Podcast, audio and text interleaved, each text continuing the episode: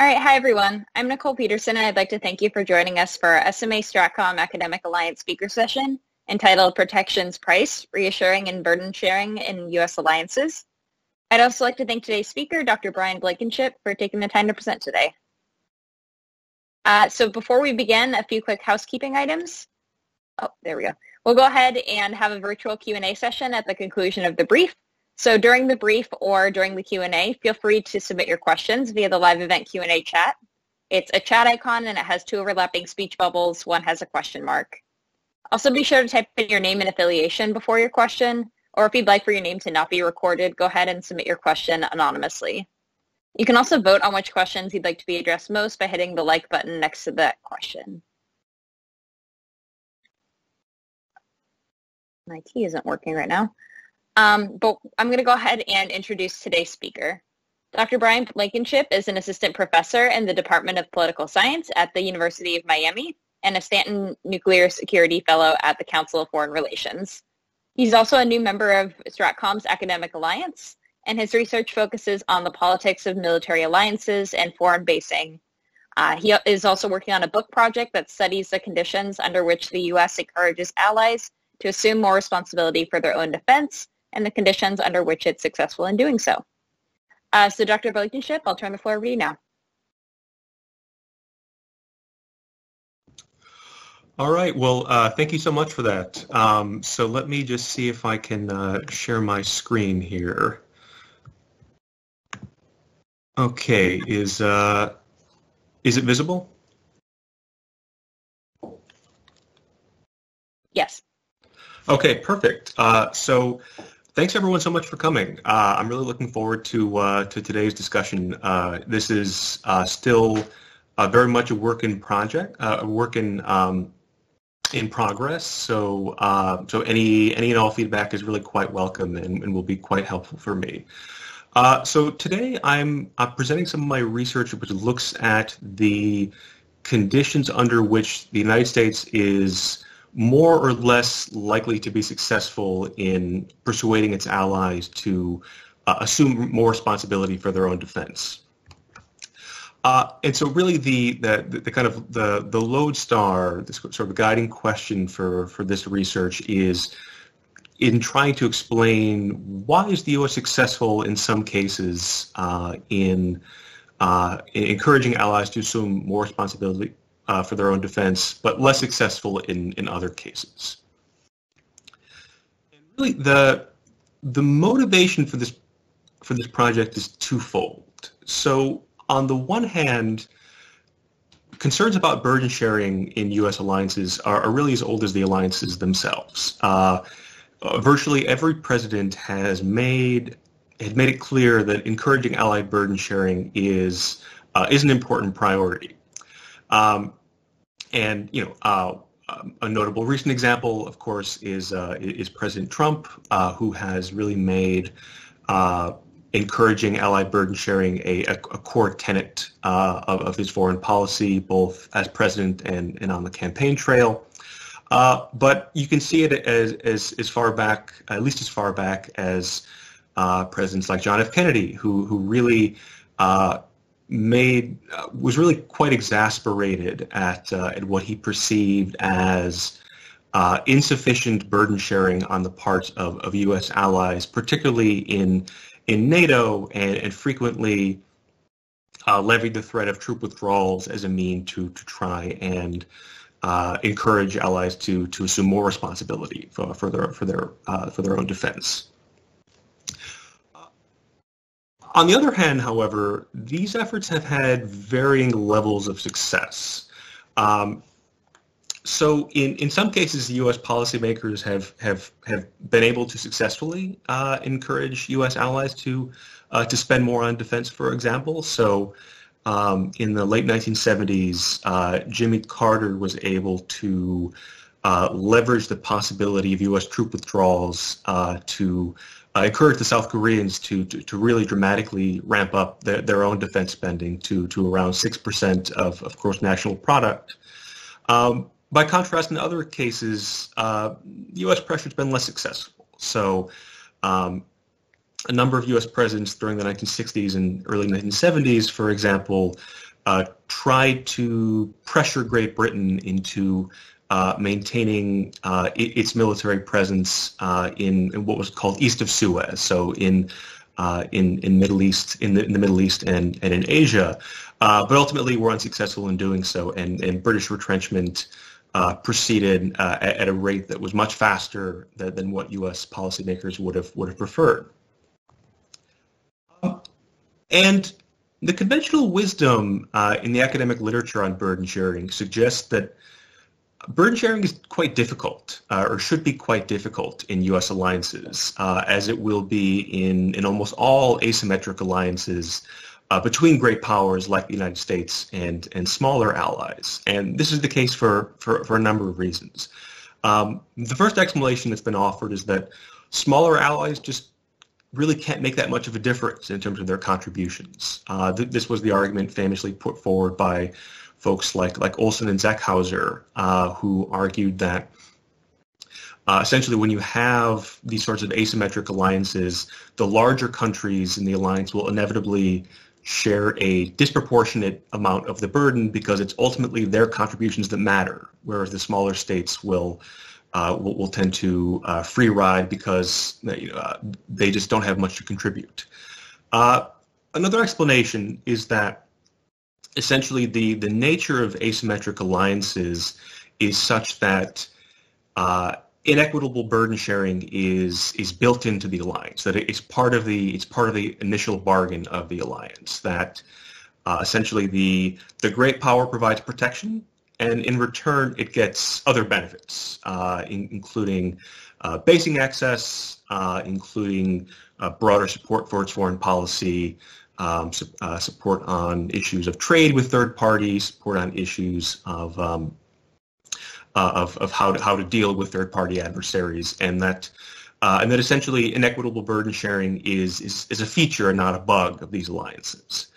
and a final basket of explanations is that essentially what, what really makes burden sharing difficult in, in U.S. alliances is the global nature of the U.S. Uh, military presence. And uh, the idea here is that by stationing so many troops abroad, for example, uh, and, and, and by having uh, so much military power in general, uh, that the United States really removes any incentive that its allies have to, to contribute to the, to the common defense. But there are some problems with uh, with what one might term the conventional this sort of conventional wisdom, and uh, these problems are both empirical and theoretical. And so, in, empirically, there are a lot of cases that don't really seem to square with uh, with what this conventional wisdom might predict. Um, so France, for example, was among the largest members of NATO, um, and, and continues, to be for, to this day, but uh, nevertheless withdrew from NATO's integrated military command in 1966. Uh, likewise, Germany, uh, at least since the end of the Cold War, has been um, has not been among NATO's um, uh, uh, top spenders on, on defense, and in fact has been has been at best around the middle. Um, by contrast, a lot of smaller allies, uh, including in, in recent years uh, the Baltic states, uh, Estonia, Latvia, Lithuania, and as well as Poland, uh, have by contrast uh, really punched above their weight, both in terms of defense spending, but also in terms of uh, contributing troops to, to Iraq. Um, and during the Cold War, South Korea what was, was similarly a, a major contributor to the Vietnam War. Uh, and more broadly, burden sharing often tends to rise and fall over time in ways that existing literature can't really account for. Uh, there was, for example, a, a pretty substantial rise in burden sharing during much of the 1970s, the period of détente. Uh, but there was, uh, you know, something of a plateau in much of the, the early 1980s in the in the period of the, the so-called Second Cold War. And just theoretically, um, there are reason to, to think that the U.S. might actually have uh, quite a bit of leverage in, in encouraging its allies to uh, to increase their, their burden sharing efforts. Um, and the first and, and, most basic is is just that the fact that that its allies are weaker means that most of them, uh, though uh, by no means all of them, uh, to the same degree, are going to be somewhat dependent on its protection, and and that provides it with some leverage that it can use to uh, to encourage them to to assume more responsibility for their own defense. Um, and the second point is that it's not necessarily clear that the presence of U.S. troops should always be a should always have a suppressing effect on Allied burden sharing because uh, troop deployments and other forms of assurances aren't deployed randomly, right? They're, they're often uh, deployed in uh, in in areas that where they're most needed, right? So uh, oftentimes these are allies on the front lines, so to speak, uh, of um, of being near shared adversaries. These are sometimes allies that are somewhat nervous about U.S. commitment and need reassuring in the first place. Uh, and so there's reason to think that the allies that actually receive more assurances uh, may be actually more susceptible to, to U.S. pressure uh, in, in the first place because they're the ones that need assurances.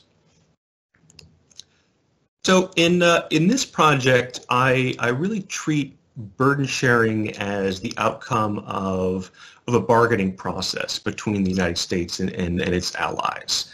And the, the sort of starting point and sort of uh, root assumption of, uh, of the argument I make uh, is, is rooted in, in a lot of the existing literature on bargaining and military alliances, which suggests that uh, typically burden sharing in alliances tends to stem from uh, fear of abandonment. And so the the sort of basic argument I make is that the more allies believe that the United States has a, a credible threat of abandonment, uh, and the more they actually need its protection, uh, the more susceptible they're going to be to, to, to U.S. pressure. and so, you know, this naturally raises a question. Well, when is the U.S. threat of abandonment credible? Uh, and in particular, I, I focus on, on a few factors, a few conditions that, that really enhance the U.S. threat of abandonment. Um, and the first is when there is pressure uh, from within the United States to retrench from foreign commitments. Uh, so in particular, when U.S. policymakers face a lot of domestic pressure for uh, for withdrawing troops from abroad, for uh, uh, cutting defense spending and, and reducing military readiness, uh, and more broadly, uh, pressure to avoid foreign entanglements and foreign conflicts.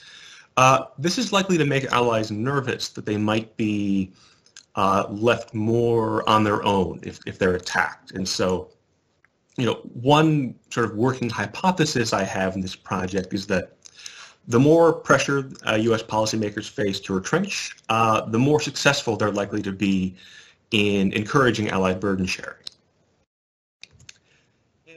The the second condition is uh, is is when allies are less strategically valuable to the United States, and the the logic here is fairly straightforward, and and is basically that the less easily the, the United States can can afford to see an ally leave the alliance or uh, or be conquered, uh, the less likely that ally is to um, uh, to believe that the United States would actually abandon it or uh, or withhold protection, and so the less susceptible they will be to to U.S. Uh, persuasion attempts. And so and so, what do we mean by strategic value? And in particular, I focus on sort of two components, uh, two factors that make allies more or less strategically valuable uh, to the United States. And the first of these is the U.S. perception of threat.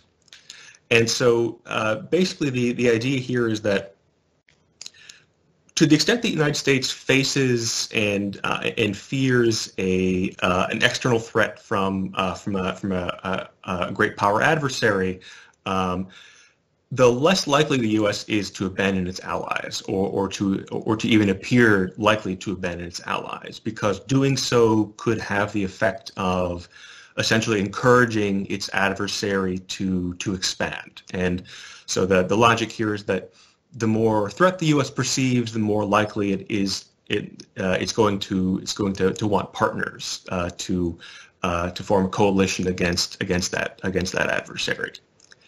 And uh, the second related component of strategic value is uh, where allies are positioned, right? So their their, their geostrategic positioning. Um, now, some allies are more strategically positioned than others to allow the United States to project power um, while at the same time denying adversaries the ability to do the same.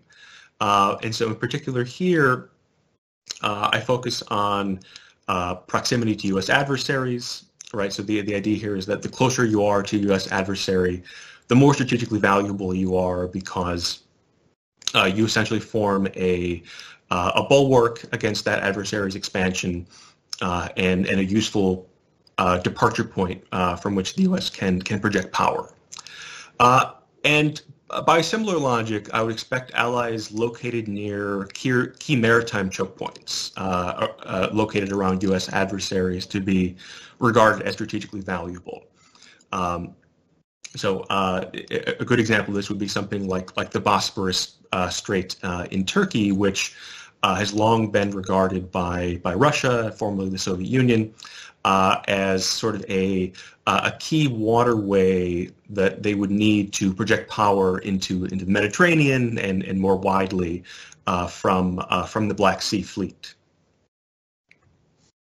Um, and so the, the, the second part of the argument is that it's not only that, that U.S. pressure is not only more successful when allies believe that it would abandon them uh, or believe that it, it, might abandon them, uh, but it's also more likely to be successful when allies are more dependent on U.S. protection.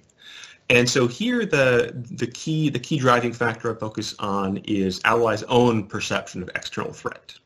So uh, you know, the logic here is straightforward. The the more allies fear for their survival, uh, the more reluctant they're likely to be to uh, to really go without U.S. protection, and and so as a result, the U.S. has uh, more leverage in in dealing with with allies that that perceive a, a higher level of uh, of external threat. Now, um, you might have noticed that there's something of a tension here.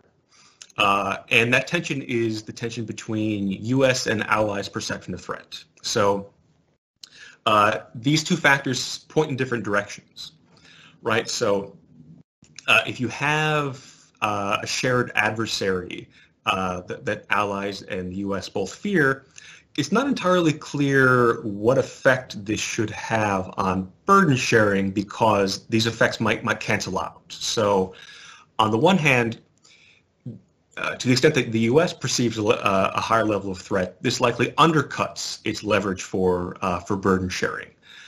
On the other hand, though, um, allies' own perception of threat increases U.S. leverage for, for burden sharing, and so to be able to really explain variation in the success of U.S. pressure, uh, there needs to be some way of distinguishing these two factors, so U.S. Uh, and ally threat perceptions. And really, adversary capabilities and behavior can't do it uh, because these are observable to both the U.S. and to the ally. Um, and so as a result, um, I, I focus on variation in allies' geographic position to try and explain their, their, their level of burden sharing. Uh, and so the idea here is that um, allies closer to U.S. adversaries are are, are, are, more vulnerable to, to, to being abandoned. They're also more valuable, though, right? So so uh, every kilometer that an ally is closer to U.S. adversary makes them both more vulnerable and more valuable. Uh, and so really parsing out the net effect of all of this uh, you know, re- requires uh, requires uh, uh, coming up with with a set of factors that that make allies more valuable or more vulnerable without without doing the inverse. And so here in particular, uh, what I argue is that allies that share a land border with shared adversaries tend to be uh, the the most susceptible to U.S. burden sharing pressure, uh, because although they are more valuable by virtue of being very close to, to the shared adversary, which uh, which makes them valuable for containing an adversary's expansion uh, and also for projecting power from the U.S.'s perspective.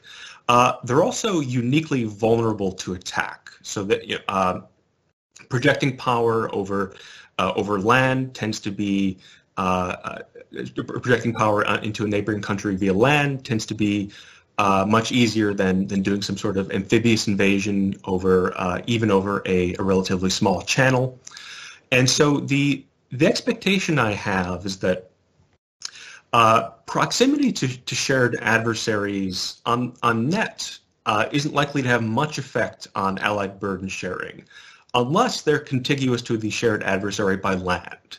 And so if you are an ally like, say, West Germany during the, during the Cold War or, South Korea, uh, you are uniquely vulnerable to attack by virtue of sharing a, uh, sharing a land border uh, with, uh, w- with the shared adversary. And so you're likely to be more susceptible to, to, to U.S. pressure. Uh, and so I, uh, I, I test these claims using both quantitative and qualitative evidence drawn from U.S. alliances. And on the quantitative side, I uh, use, use a sample of, of all allies that have defense pacts with the United States between 1950 and 2010. Uh, and here I'm um, my main outcome variable is allies military spending uh, as a as a percentage in uh, of GDP, and I look both at change over time and also just at at, at base levels. Um, and so here I'm I'm interested in understanding the effect of both uh, of U.S. domestic pressure, uh, which I uh, measure using pieces of congressional legislation, so amendments, bills, resolutions that call for uh, call for uh, retrenchment from uh, from U.S. foreign commitments, uh, and I also look at uh, allies' geographic vulnerability, uh, which which I measure using whether or not they have a shared land border with a shared adversary, and I also measure allies' geostrategic position by looking at whether or not they're close to to maritime choke points located around uh, U.S. adversaries. Uh, so examples include, uh, as I mentioned earlier, the, the Bosporus Strait, uh, Bosporus Strait in Turkey, uh, the, first, the first island chain uh, surrounding surrounding China, um, the Danish Straits around Denmark, and there are a handful of others as well that I'm, I'm happy to happy to discuss. Um, in the analysis, I also look at whether U.S. troops, whether the presence of U.S. troops affects allies' burden sharing level. And uh, the conventional wisdom would suggest that they do, but um, but as I alluded to earlier, I think there's reason to expect that they that they might not. Uh, and so I'll I'll run through the results um, uh, fairly uh, fairly quickly since since I know we're we're somewhat tight on time. Um, basically, the the findings tend uh, really tend to support uh, the the hypotheses that, that, that I had going in. Uh, so there's there's evidence, for example, that allies tend to increase their the, their military spending when the United States faces domestic pressure from from Congress. Uh, likewise, there's evidence that uh, the U.S. Uh, the U.S. allies that are contiguous to a shared adversary by land tend to spend more on defense, uh, roughly almost almost a percentage point more on average. Uh, while those close to a maritime choke point tend to spend less, about uh, 0.75% of GDP less uh, on average, while uh, those that are only contiguous to a shared adversary by, land, uh, by sea rather uh, really don't spend any more or any less than those that, that, that are further away. and the final finding from the quantitative evidence is that U.S. troop levels uh, really don't have a clear effect on allied uh, allied military spending. The effects are, are, really quite small, but they're also uh, not statistically significant from uh, from from zero. Uh, and the you know, the explanation that, that I have for this is, is what I alluded to in the in the first part of the talk, which is that these things aren't deployed randomly, and that the the areas in which they're uh, they're deployed often tend to be tend to overlap with the areas in which they're uh, they're most needed, and, and, thus the allies that are most likely to be um, successful burden sharing candidates. Uh, I, I also uh, I'll run through this uh, fairly quickly, but I'm happy to come back to it in in the Q and A. I also look at a variety of, of qualitative evidence um, from from a, a, number of of uh, cases of U.S. alliances during the, the Cold War, in particular, uh, and one of these is West Germany, um, and. So here, the the expectation going in would be that West Germany would tend to be quite susceptible to, to U.S. burden sharing pressure uh, by virtue of its being directly on the border uh, with, uh, with, with the Warsaw Pact. Um, and indeed, this is this is what we see. So uh, throughout the 1960s, which is the, the period that I, I, look mostly at, but but uh, also more generally. U.S. Officials were often quite successful in persuading the West Germans to uh, to really assume a, a, fair degree of responsibility for their own defense. Um, and in the 1960s, the, the main avenue by which this was pursued was through what were, what were known as offset agreements. Uh, and basically the, um, the, the, logic here was that the United States uh, incurred quite a bit of foreign exchange costs by virtue of its reliance on the gold standard uh, uh because it had uh, so many troops in uh, in Germany, and so in an effort to to offset uh, its uh, its its trade deficit, uh, it essentially put pressure on the West Germans to offset these costs by purchasing. Uh, large volumes of, of, U.S. military equipment um, on, on the order of, of about a billion every couple of years or so, and, and and these agreements were often quite acrimonious. Um, uh, U.S. U.S. policymakers were often uh, quite uh, quite blunt in uh, in their use of uh, threats of troop withdrawals as a means uh, of securing these these offset agreements. Um, but they also provided quite a bit of assurances, right? So U.S. pressure wasn't just the use of threats, but it was also the use of assurances. and, and these assurances often took the form of if you provide this offset, uh, we'll you know, troop troop levels won't really change, but if you don't, there's no guarantee. Uh, and this pressure only became more intense uh, over the course of the 1960s and then into the early 1970s uh, as a result of increasing congressional pressure for, for troop withdrawals. Um, so uh, largely as uh, largely, though not entirely, uh, as a result of, of the Vietnam War, uh, Congress was was becoming uh, quite um, quite impatient uh, on the subject of uh, burden sharing in, in, NATO and also more broadly. Um, and during the late 1960s and early 1970s, you really saw quite a bit of pressure from Congress uh, for troop withdrawals uh, from from Europe. Um, uh, led most notably by Senate Majority Leader Mike Mansfield. Uh, but others, uh, but but other pieces of legislation were uh, were put forward as well. Uh, the Jackson-Nunn Amendment in 1973, for example, uh, really required offset as a condition for, for U.S. troop levels in Europe. Um, and, and this provided U.S. officials with, with a lot of leverage on issues of, of burden sharing. and uh, as a result, uh, the United States was able to secure quite a bit of offset uh, in the early 1970s. Um, and uh, in West German military spending uh, nearly doubled between 1970 and 1975. I looked at other cases as well, but I, I, I know I'm short on time, so I won't I won't run through those. But I'm happy to happy to come back to them in the Q and A. Um, and so uh, before before I end, I want to talk about uh, a few kind of major takeaways from from from the research I've done. And the first and most basic of these is that the United States is far from helpless uh, in encouraging uh, allied burden sharing. Uh, really, in in a lot of historical cases. Uh, Washington has been able to, to successfully encourage allied, allied burden sharing. Um, and typically it's done so through a combination of threats and assurances, right? And it typically, uh, typically both, uh, both, both are required, as, as I'll talk about uh, in a couple of slides. Um, that being said, U.S. Uh, the ability of the U.S. to secure greater burden sharing is is not limitless. Um, for example, uh, it's it's relatively uncommon for there to be periods of domestic pressure that are really, really intense uh, in, in, ter- in, terms of favoring retrenchment. Um, and really the, the period of the late 1960s, early 1970s was uh, was somewhat unique. Um, it, it, not unique in in, uh, in general, but unique in its intensity. Um, moreover, these these periods tend to also come with downsides. So. Um,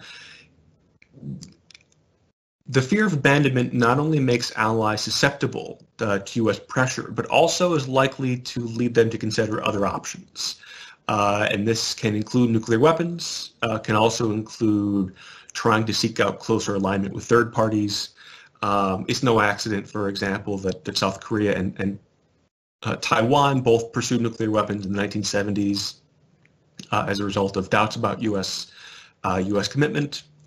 Um, and more broadly, the number of allies that really have severely high perceptions of threat so as to make them really quite vulnerable to U.S. persuasion are, are, are limited in number. Um, typically, uh, you know, the, the, number of allies that are that really, really fear for their survival uh, t- tend not to, tend not to be all allies, and so you're likely to see variation in who's susceptible and who's not. Uh, the second general implication is that reassurance and burden sharing shouldn't be seen as as opposite poles uh, because in a lot of cases the the same allies that need assurances of support are also those that are most susceptible to U.S. pressure. Uh, West Germany uh, provides a, a, a, pretty solid example of this. Uh, West Germany was uh, by far and away the the largest host of, of U.S. Uh, peacetime forces since 1950.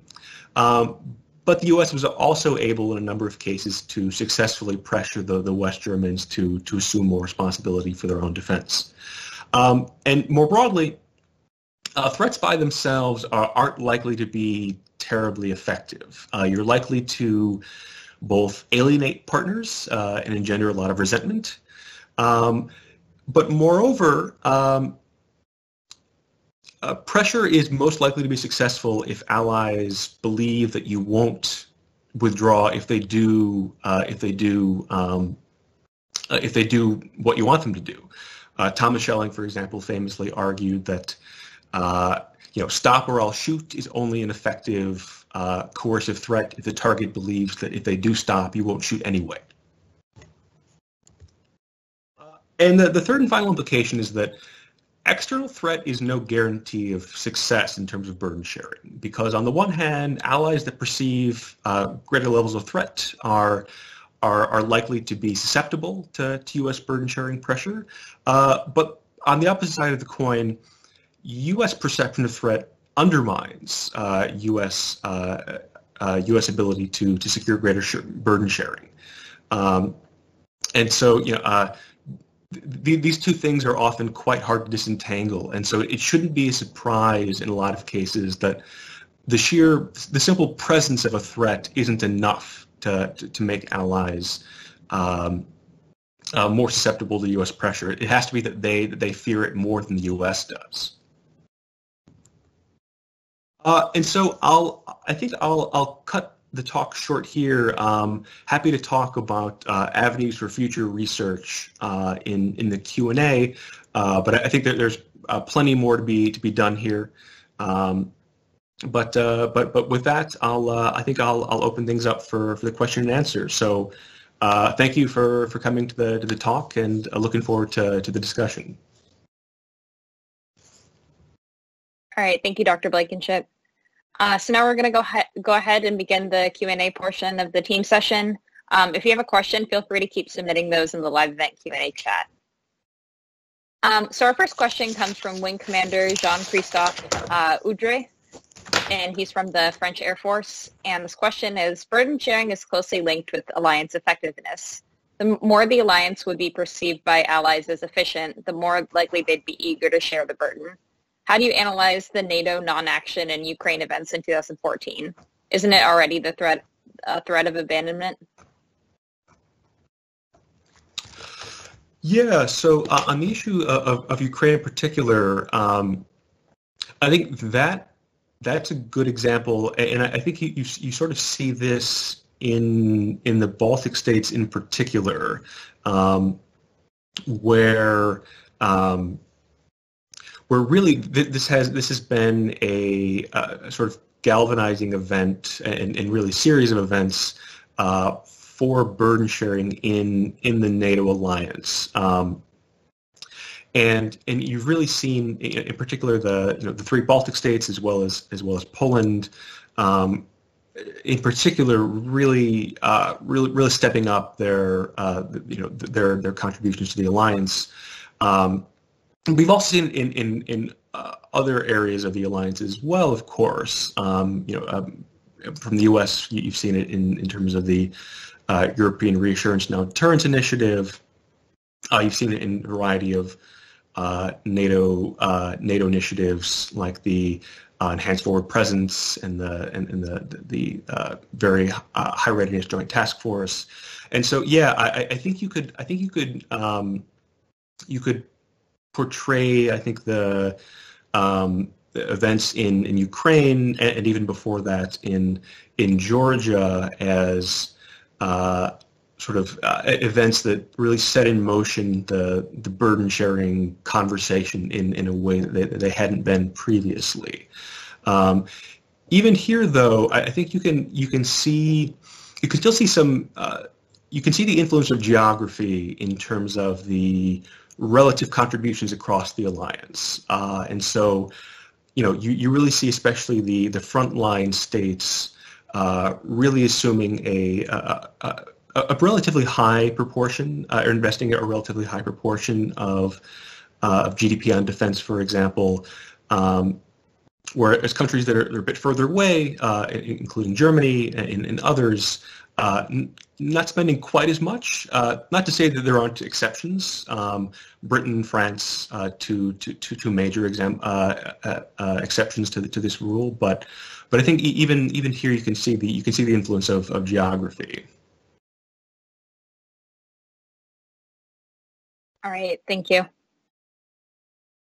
Um, our next question is from Steve Schenkel, and this question is: Can you can you discuss your, how your research would apply to China and Russia with regards to allies?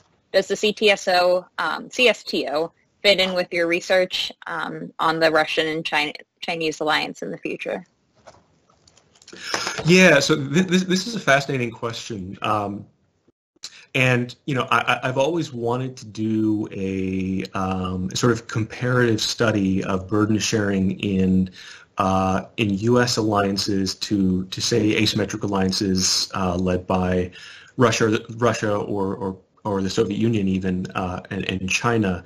Um, and what's interesting about um, about uh, say the, the CSTO or, or, or other uh, other Russian alliances is that um, you know, if you look at countries that that um, you know countries that, are included in, in say, for example, data sets of uh, of, of alliances.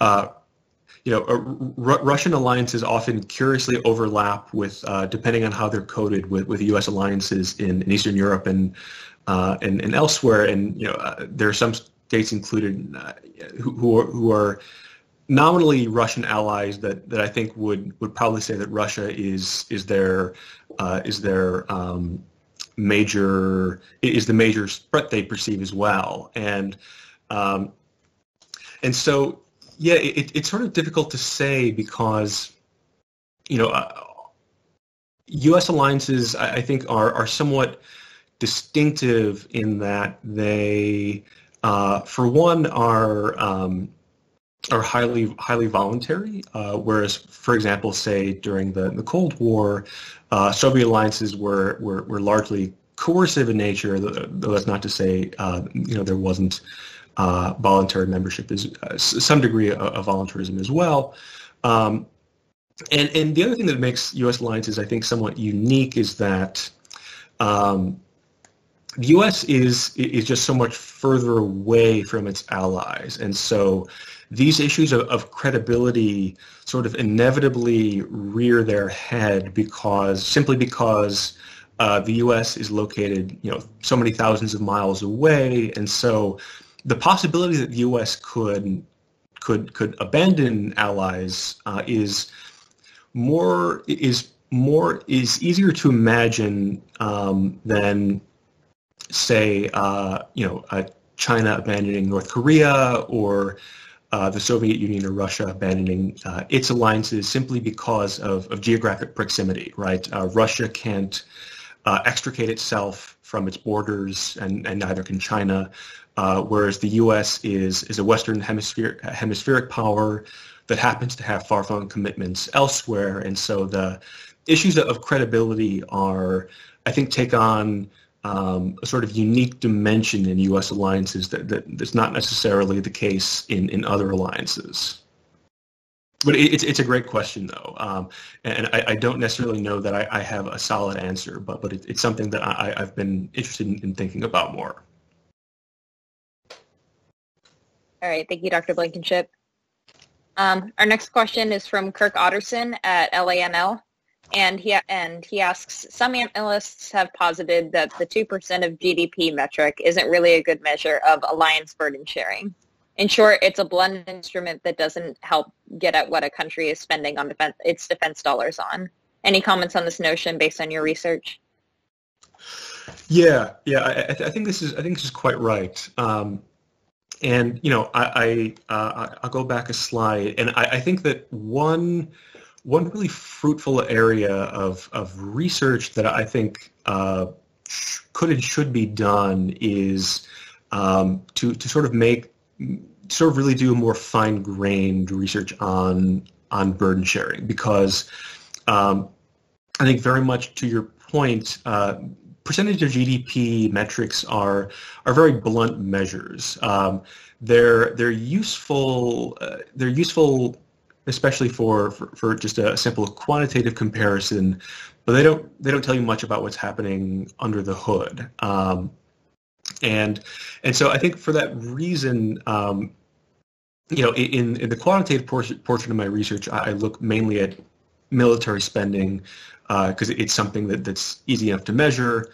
Um, but uh, yeah, in in the qualitative portions of my research, uh, you know, you you really see just how just how just how much variety is um, is subsumed under these general percent of GDP targets, um, and, and and so yeah, I, I don't um, I, I don't really have anything to um, I don't really have, have much to add beyond I think the the point that was raised in, in the question, which is that the, these are definitely uh, rather blunt measures of burden sharing, um, and I think more work should be done um, to to really look at burden sharing through through a more micro level lens that, that really tries to to, to study um, you know how how countries for example can specialize in specific capabilities right? So I, I know there's uh, good work being done um, by, uh, uh, by by some folks um, in in uh, in academia right now that, that's looking at um, th- this issue of specialization, uh, for example. Um, and I think I think that that work is, is quite valuable in um, in getting us to um, to, to more fine grained understanding of, of, burden sharing. So also related to this 2% um, GDP metric or threshold, uh, we have a person that is asking um, is there a potential to view burden sharing from a larger view, like infrastructure projects such as railways, roads, ports, uh, to the other components that support major conflicts as industry to be considered against the 2% threshold? Yeah, um, I, I, I, definitely. Um, and I think especially since the um, I mean, certainly during the Cold War as well, but I think especially since the end of the Cold War, um, in NATO in, in particular, um, there's been kind of a, a, broadening of the menu of, of what's on the table in terms of burden sharing. So, you know, uh, in the 1990s, 2000s, for example, there um, really weren't many conventional threats in the way the Soviet Union posed on the horizon. And so, you know, NATO increasingly looked toward uh, out-of-area operations, uh, for example, in, in Afghanistan. Um, and in peacekeeping operations uh, in in Europe and, and elsewhere. Um, and I, I, think definitely that um, I think this this speaks to the the, the previous point as well that um, that you know um, I don't necessarily know that you can study. I mean, I think what I'm doing in my research is specifically looking at burden sharing in terms of um, res- allies assuming responsibility for their own defense, but that's by no means the, the only metric that, that's that's relevant. Um, uh, you know, a number of NATO partners, for example, would argue that they, they punch well over their weight in terms of peacekeeping uh, uh, peacekeeping contributions, in terms of foreign aid, um, and and there have been uh, others. I, I, think I alluded to the the Baltic states that uh, and, and, Poland as well that um, were were among some of the larger contributors to uh, to the, the coalition of the willing in, in Iraq. Um, and yeah, I, I, I would. I, guess I would just add that um, that that's somewhat beyond the scope of of my own research, and, and I think more could and should be done to uh, try and tease out these alternative forms of burden sharing and see if, uh, for example, the that's the explanation for for conventional military burden sharing that I have uh, laid out here applies to uh, burden sharing in, in other domains as well. All right, thank you.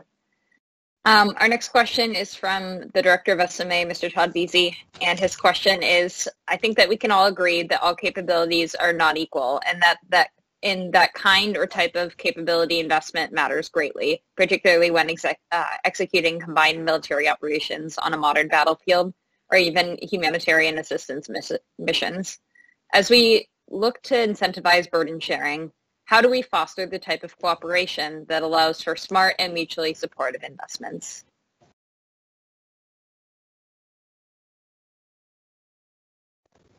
Yeah, so I think the one of the one of the major takeaways I would highlight from from my own research um, on the topic is that um, you know, th- there are sometimes these debates about, uh, debates between, you know, should the U.S. reassure its allies? Should it not? Uh, should it care about credibility? Should it not?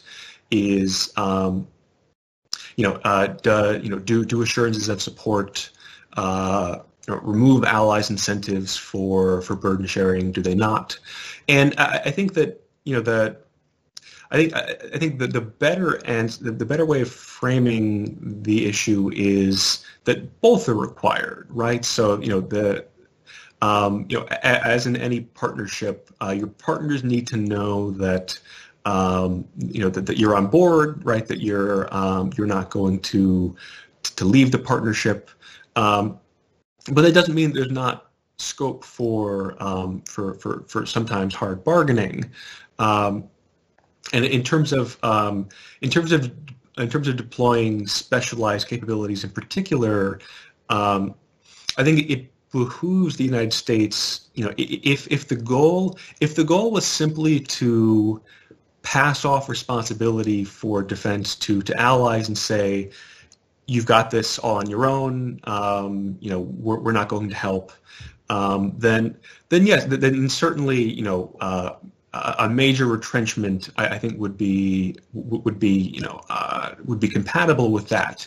If your goal is instead to um, to incentivize allies to specialize in certain capabilities, to um, you know to, to really have a division of labor in the alliance, then uh, they're only likely to do that if they know that that you're going to to be there as well, right? And so there has to be um, you know, there, there has to be a, a mutual negotiation to, to, to reach that point. Um, and you know, often easier said than done, right? You know, these things often re- require you know a, a, very deft use of, uh, of, of of assurances and pressure.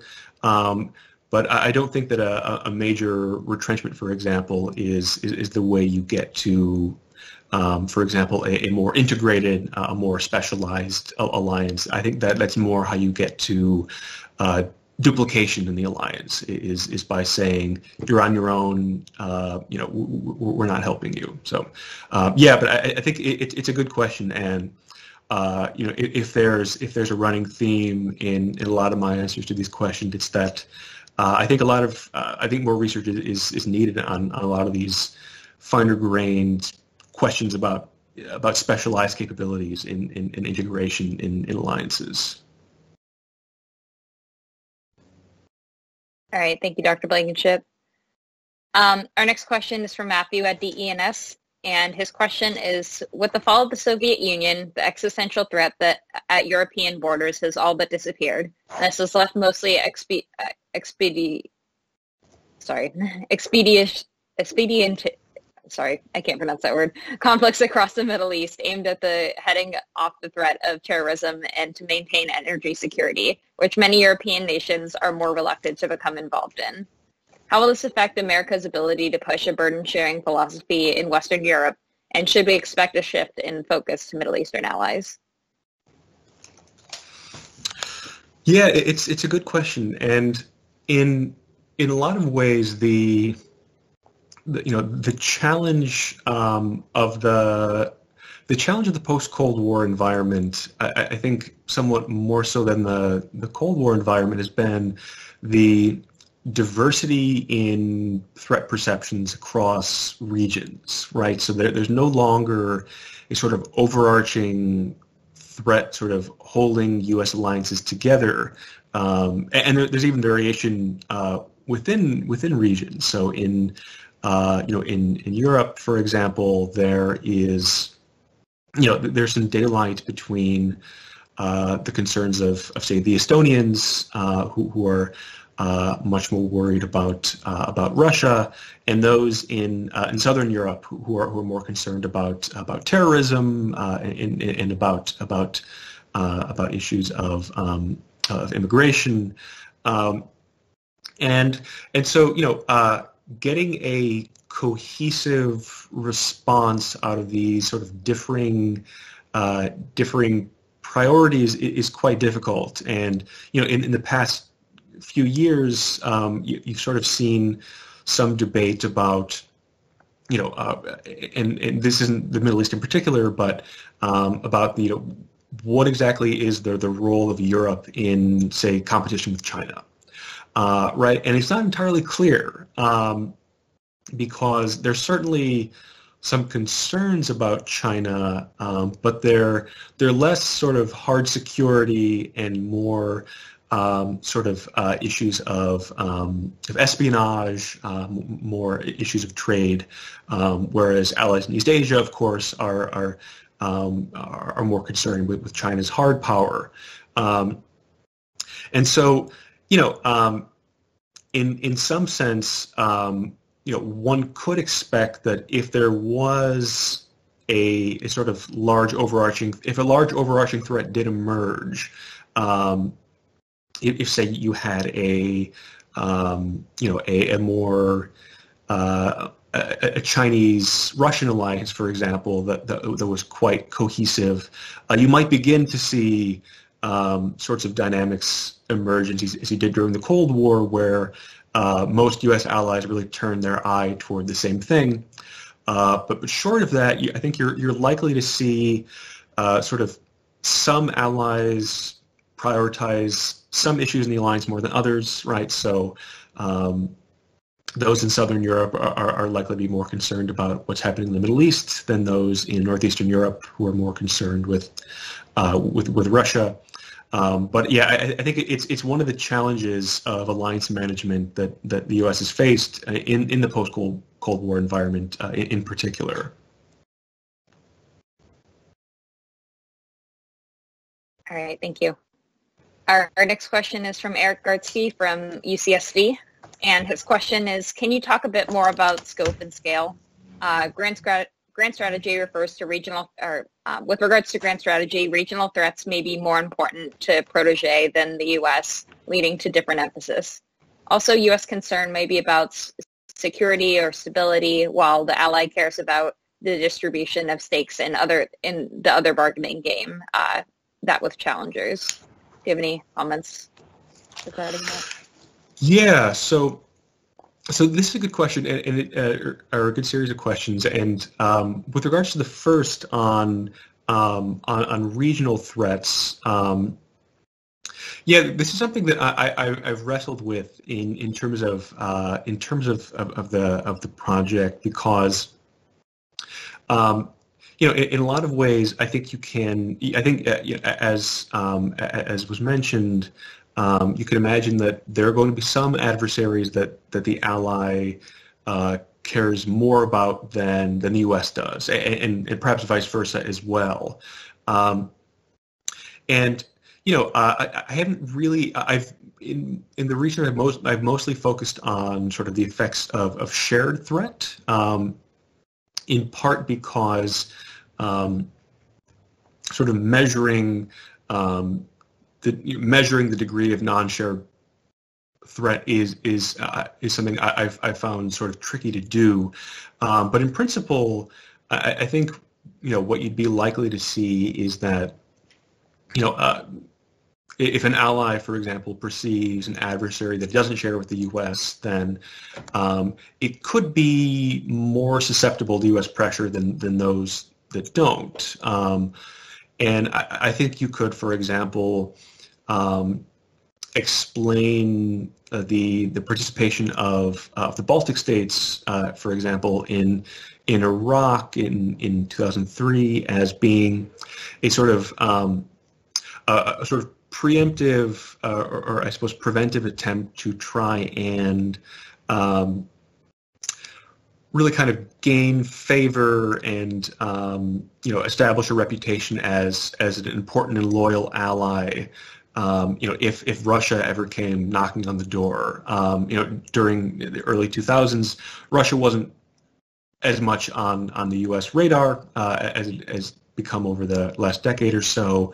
Um, and, and, so, yeah, yeah, I, I, think the I think the theory could be extended to to explain variation on uh, on those grounds. Um, that um, that you're likely to see allies that allies that face threats that the U.S. doesn't share to be more susceptible, uh, and allies that don't share U.S. perception of threat to be less susceptible. So if if you're an ally that is uh, bordering a U.S. adversary, but you don't really care that much about that adversary, you're not that worried, then you're likely to not be terribly um, you're not likely to be terribly um, uh, likely to, to respond if the U.S. asks you to, to assume responsibility for a threat that you don't really yourself care that much about. Um, and, and, I'm sorry, could you repeat the, the second part of, uh, of the question? I, I think I, I don't think I, I wrote that down fast enough. Um, yeah, so he says also U.S. concern may be about security and stability, while the ally cares about the distribution of stakes in the other bar- in the other bargaining game uh, that with challengers. That's interesting. Um, I hadn't really.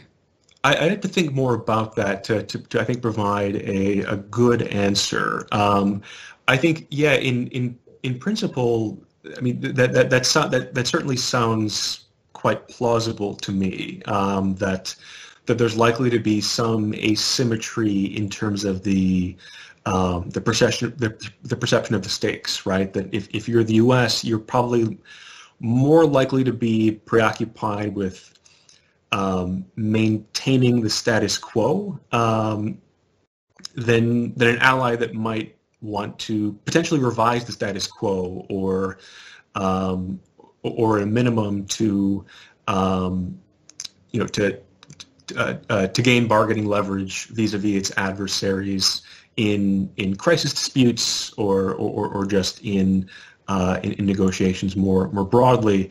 But yeah, I, have to think more about that and, and how that how that might how the theory might um, might map onto that incorporate that. But I, I think it's a good question. All right, thank you. Um, so our speaker has granted us a few extra minutes to, to go over. Um, so we will take those few extra minutes to address our last question, uh, which also comes from Mr. Todd Veazie. And this question is, over the years, leaders of allied countries have sometimes started openly discussing the assertion of their national sovereignty by proposing uh, coming out from under the U.S. security umbrella and building military independence. Japan and most recently France come to mind. Have you been have you been following these initiatives and how do they fit into the framework of your research? Yeah, so um, I, have been I have been following them, and you know, part of the part of the project that that I, I didn't uh, I, I, didn't in, incorporate into today's talk, um, but that is is part of my uh, sort of uh, broader project is um, on the subject of when the U.S. actually is when the U.S. actually desires its allies to assume more responsibility for, for their own defense. And it's not always obvious that um, that, that it that it wants them to. Uh, and in, in particular, I, I, think the, the examples that um, that, that were brought up, um, I think are, are are are good ones because you know part of the part of the argument I make elsewhere in the project is that um, the the larger allies become, um, they simultaneously become more tempting targets for burden sharing, right? Insofar as they can relieve the U.S. of its burdens, uh, but they also become more risky targets because um, you know the the more latent power the ally has at its disposal, um, and uh, the, the more the easier it would be for that ally to essentially go its own way, um, as uh, you know, as uh, as as was mentioned, and so there's a very delicate balancing act, and in a lot of cases, um, both I think historically and in uh, in, in, in, contemporary, um, there's been some reluctance to um, uh, you know, in principle, everyone allied burden sharing is is a no-brainer, right? You know, who doesn't want um, who doesn't want to share uh, share the cost of the alliance and uh, and, and, and, and save some resources, but um, that that's also likely to come with allies wanting more say in how they use those capabilities. Um, and and you know, uh, in the past several years, for example, you, you've seen this in uh, in the European context where uh, in principle, uh, the Trump administration has been quite um, quite in favor of of more NATO burden sharing, but um, but when it, when it uh, but when it seemed like that might take the form of um, of of sort of uh, separate EU ventures, um, uh, whether in in terms of procurement or in terms of um, you know on the extreme end of the spectrum, uh, European army um, suddenly, you know, that, that begins to, um, you know, that, it begins to look a little less attractive because that, that's something that um, that could uh, could be autonomous from the U.S. and it could duplicate NATO. It could uh, could make NATO less relevant if if the EU or some combination of, of EU states have have their own venture that, um, that sort of allows them to become uh, more autonomous from the U.S. Um, and so, you know, in the end, at the end of the day, there's there's not a there's not this is this is a, a fundamental dilemma in, in U.S. alliances. This sort of dilemma between um, what I call control versus cost sharing. Um, uh, but and it's one that I think uh, U.S. policymakers have historically um, managed by by generally treading uh, fairly lightly in in some cases. Though you know some allies are more capable of of this sort of going their own way than others, um, and and in those cases, um, you know, uh, if an ally is really dependent on U.S. protection, then encouraging them to to really step up their their burden sharing efforts uh, isn't that risky. Um, but but the larger they get, um, and, and, the more um, the more self the more potentially self reliant they are, the, the riskier it becomes. So I, I think this is um, this is something that U.S. policymakers that I think will, will continue to, uh, to, uh, to grapple with over over the coming years. All right, thank you, Dr. Blankenship. Um, so that brings us to the end of today's speaker session. So I'd like to thank everyone again for uh, tuning in, and thank you, Dr. Brian Blankenship, for taking the time to present today. Yeah, thank you everyone for coming. Uh, this this was this was a lot of fun, and um, I got uh, got a lot of um, of material to to think about here. All right. Thanks so much.